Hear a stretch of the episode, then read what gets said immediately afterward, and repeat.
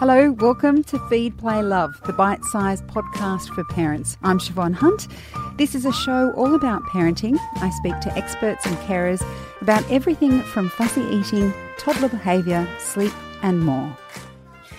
I've been presenting this podcast now for about seven years, which means I have done thousands of interviews about parenting. There have been things that have resonated with me along the way, and others that I've kind of just left behind. And while it has definitely not made me the perfect parent, it has made me aware of what I think of as best practice parenting. Sam Jockel is the founder of Parent TV, an online platform with experts from across the parenting spectrum. She's co edited a book called Parents This is the One Thing You Need to Know. Hi, Sam. How are you? Good, thanks. How are you? Good. I'm so intrigued about this book because I see a lot of what we do is quite similar. We speak to the, uh, we have favorite people. I've got a few of my favorite people in your book. um, and you've been doing Parent TV for some time now. You have three kids. Mm-hmm. How did you decide what topics and experts to include in this book, given you have done so much stuff about parenting over the years? I guess at the start, like pre parent TV, I ran a couple of large online communities as well. So one of those was called School Mum. Uh, and during my journey of doing School Mum, which would have been a good six to eight years, I guess just being online and on Facebook and in that parenting space as well, you just became aware of people who were popping up. And one of my things on School Mum was always to try and just deliver people helpful content in and amongst some of the other stuff. And you just got to know who some of those really great parenting educators were. And it was through that process over those years that I guess I identified way before we even started. And I could see from how parents would respond to them as well on the page, like who people really resonated with, what kind of themes people were interested in, where they were really struggling, and then trusting our experts as well because they too were online and doing a lot of listening to parents and really trying to work out like what is going on out there and how can we best support you. And it all kind of started with Maggie Dent, which I know you yes. know her very well. Um, we all love Maggie. We everybody Maggie loves Maggie. that's true. She's like the grandmother of like Australia parents in the world. like yes, hundred percent. I know. She's just like oh, she's just sunshine and peace at the same time. Like oh, she always makes yes. you think it's going to be okay. Um, yes, and that's what we need. We do. We definitely need this. Trust me. No, I have, I have three children, 13, 10, and 6. oh, wow. It is crazy oh, wow. days in my house. And my COO, who co edited the book, has four children aged between like 12 and 6 as well. So it's like, it's a zoo in here at Parent TV at times. Were those topics that you found parents were kind of drawn to or asking questions about, have they remained fairly consistent over your time, both within the, the school mums community and then parent TV? Yeah, I would say that they have in a lot of what it is that we do. What are the main things that people seem to be worried about? I feel like there's definitely been a push more towards understanding things like the brain and some of the science stuff that sits behind development of kids. I'm not sure that our generation of parents had any idea because the information wasn't even out there. I guess they just knew from the stories that maybe their parents and grandparents told them. I think there was a lot more community back in the day when we were being raised and maybe a lot more of sharing of knowledge between generations, but we kind of are sometimes living in more isolated situations, whether it's because people are living in different states and places. Like we're a much more global community, so we're not as connected, I think, to our families sometimes and those communities when we have kids. And so we go online now, I think, quite a bit to kind of find our information. And I guess going online and the development in science as well, like we're starting to find a lot more out about kids and developmentally why they behave the way that they do and what kind of can help make that a bit easier and what we kind of can't control and just have to accept as a reality. And I know for myself, as I start to understand those things, it means that I don't take often my kids' behavior as personally as maybe I did. Like probably with my first, I probably took things a bit more personally. With my third, I'm like, oh no, no, no, this is just a thing. Like it's not me.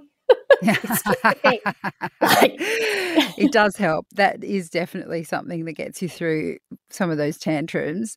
With that, um, that's something that's a learning that you have, I guess, received from the people you've had on Parent TV and that are in this book. But have you found any topics interest you particularly over others? Yes. So personally, I think the whole idea around emotional regulation Mm. I feel like the journey of parent TV and even all of this parenting thing, sometimes I step back and I'm like, why am I, why have I always been doing this? Like, what has drawn me to spend my life trying to solve this problem and my energy trying to solve this problem? And, and often the reality is that it starts with something that we're trying to solve in ourselves. And I think there's probably some truth in that for me, that my mm. journey um, and one of our experts, Dr. Vanessa Lapointe, who I think has also been on this podcast, who is a good friend as well. I remember years ago listening to her talk about um, like we kind of have to speak to and grow up that child within ourselves. We, often have to grow ourselves up before we can grow our kids up.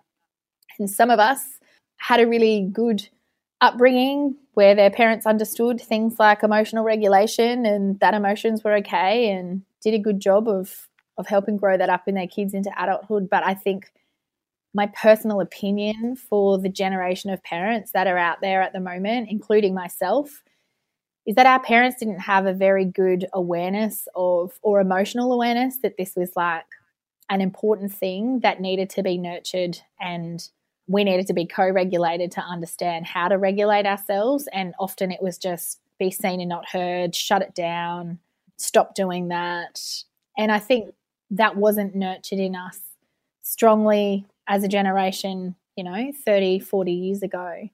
And so now I find myself there's this like emotional awakening, and everyone's like, feel the feelings, and um, and feelings are okay, and it's all okay. Yeah.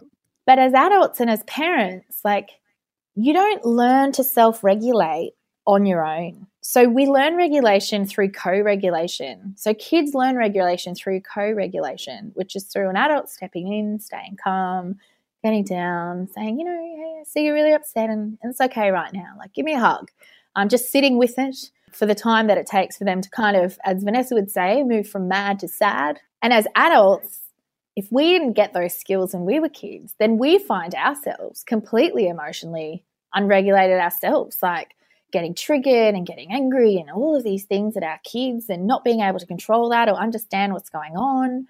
Um, and so for me, I feel like I've been on this journey of growing myself up and growing that part of that child up to find more self regulation as the parent so that I can help be that for my kids when they need that. And that's been my journey and the thing that's really interested me. And I've been very fortunate to be in relationships with lots of wonderful experts who at times have been that co-regulation for me.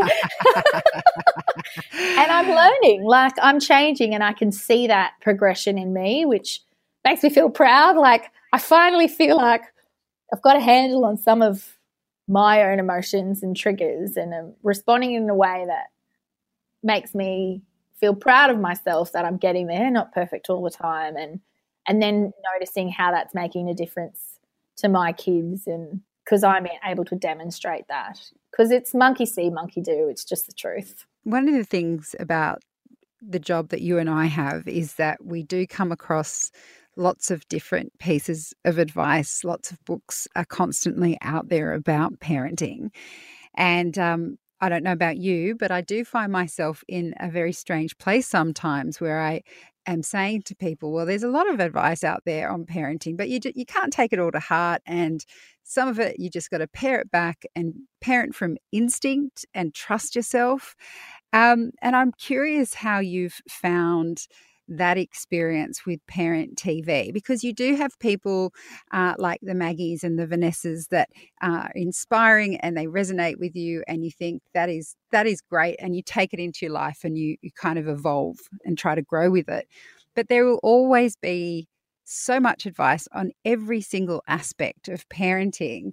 Does it ever mess with your brain? Oh, absolutely. so I'll just tell you a really honest conversation. I'm like, should I be saying this in a documented kind of way? Oh, it does. Like, and what works for one kid doesn't work for another. But like, so yes. a week ago, my six year old son, he's our youngest, is going through some like rage monster stage. I don't even know what's going on half the time. Mm. I keep saying to myself, I mean, it's possibly going back to school, is going to year one. I think he's decided yep. he does not like sitting. Like preps has a lot of play. Now he's sitting at a desk. He's like, this sucks. Like I don't want to do this, and I get it. And so he's angry because, and I'm like, I get it. So here I am one night. I'm like, dude, you got to have a shower. He's like, I'm not having a shower. I'm like, actually, we are having a shower. That's what's happening. And he goes into this complete and utter like rage spin. It's going on for like 20 minutes, half an hour about not having a shower. Now I've got my like connection parenting. I can see you're really upset about, you know, not wanting to have a shower. And he's like, Yes, I am upset. And, and I'm like doing everything I can to try and like connect him and calm him down. But on in, at this certain point in time, it is just making it worse. Like the more I'm like Yes. Feeding, like identifying what's going on, saying, Yeah, buddy, I can see you really upset right now. He's literally like, Yes, I am upset. I am upset. I am upset. and I was like, Whoa. My husband's like looking at me. I'm like 20 minutes in. I'm like, This is not working. this whole, and he goes, All right, I'll take over. And then he gets him and he puts him in the shower fully clothed. and he was calm within two minutes, clothes off, just having a shower. Then he went to bed.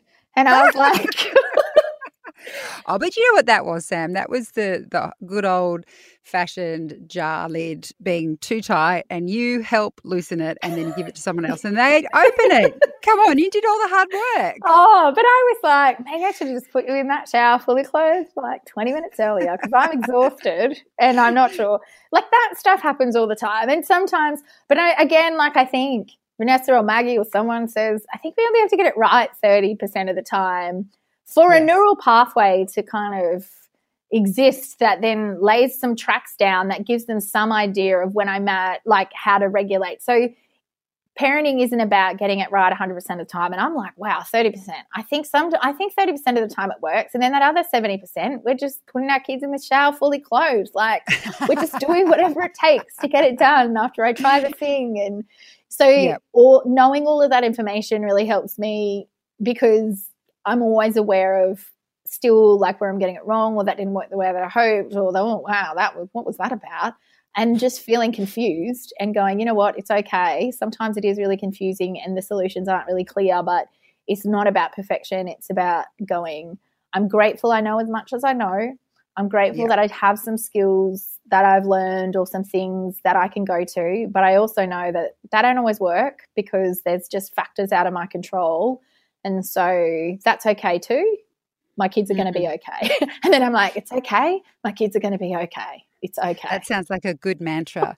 what you're saying there kind of is what you've written in the final chapter of this book. And um, it's kind of my favorite chapter. I know it maybe, and it's not because it's the shortest one, Sam, I promise. Can you explain how you signed off this book and why you wanted to end it that way? Yeah, I mean, I guess it's really hard reading parenting stuff sometimes because it does often just highlight to us where we get it wrong. I mean, it depends on how your brain works, but my brain tends to, and I think that's just what we do as humans focus on what the problem is, mm. not what we're getting right. So here you are, you've just read 35, 33 different experts' opinions on what the most important thing is that you shouldn't drop the ball on. And there's all different things. I think personally think this is a really great book. But you still get to the end so. feeling a little bit overwhelmed potentially by, you know, um, going, wow, like there's probably quite a bit of work that I need to do as a parent in some of these areas because, you know, the journey is nonstop self development when you're a parent. And I just wanted to end it with a note to say, I mean, honestly, if you've picked this book up and you've read it and you got to the end, like that in and of itself says something. It says mm. that you mm. care and it says that you're trying. And ultimately, all our kids really need is for us to care and try. Like, really. if you genuinely care and you genuinely try, at the end of the day, that is enough. Like, we will never be perfect. Our parents weren't perfect. We're all going to have work to do as we get older on stories that we told ourselves that maybe aren't so true. And we have to rethink about how we think about ourselves and all of those bits and pieces. But caring and trying for me is just where it's at as a parent. Sam, congratulations on the book and thank you so much for speaking with us today. No worries. Thanks so much. That's Sam Jockel. She's the founder of Parent TV and co editor of Parents This is the One Thing You Need to Know. Feed, Play, Love is a babyology podcast produced and presented by me, Siobhan Hunt. I'd love to hear from you, so if you'd like to get in touch, email me at feedplaylove at theparentbrand.com.au. See you next time.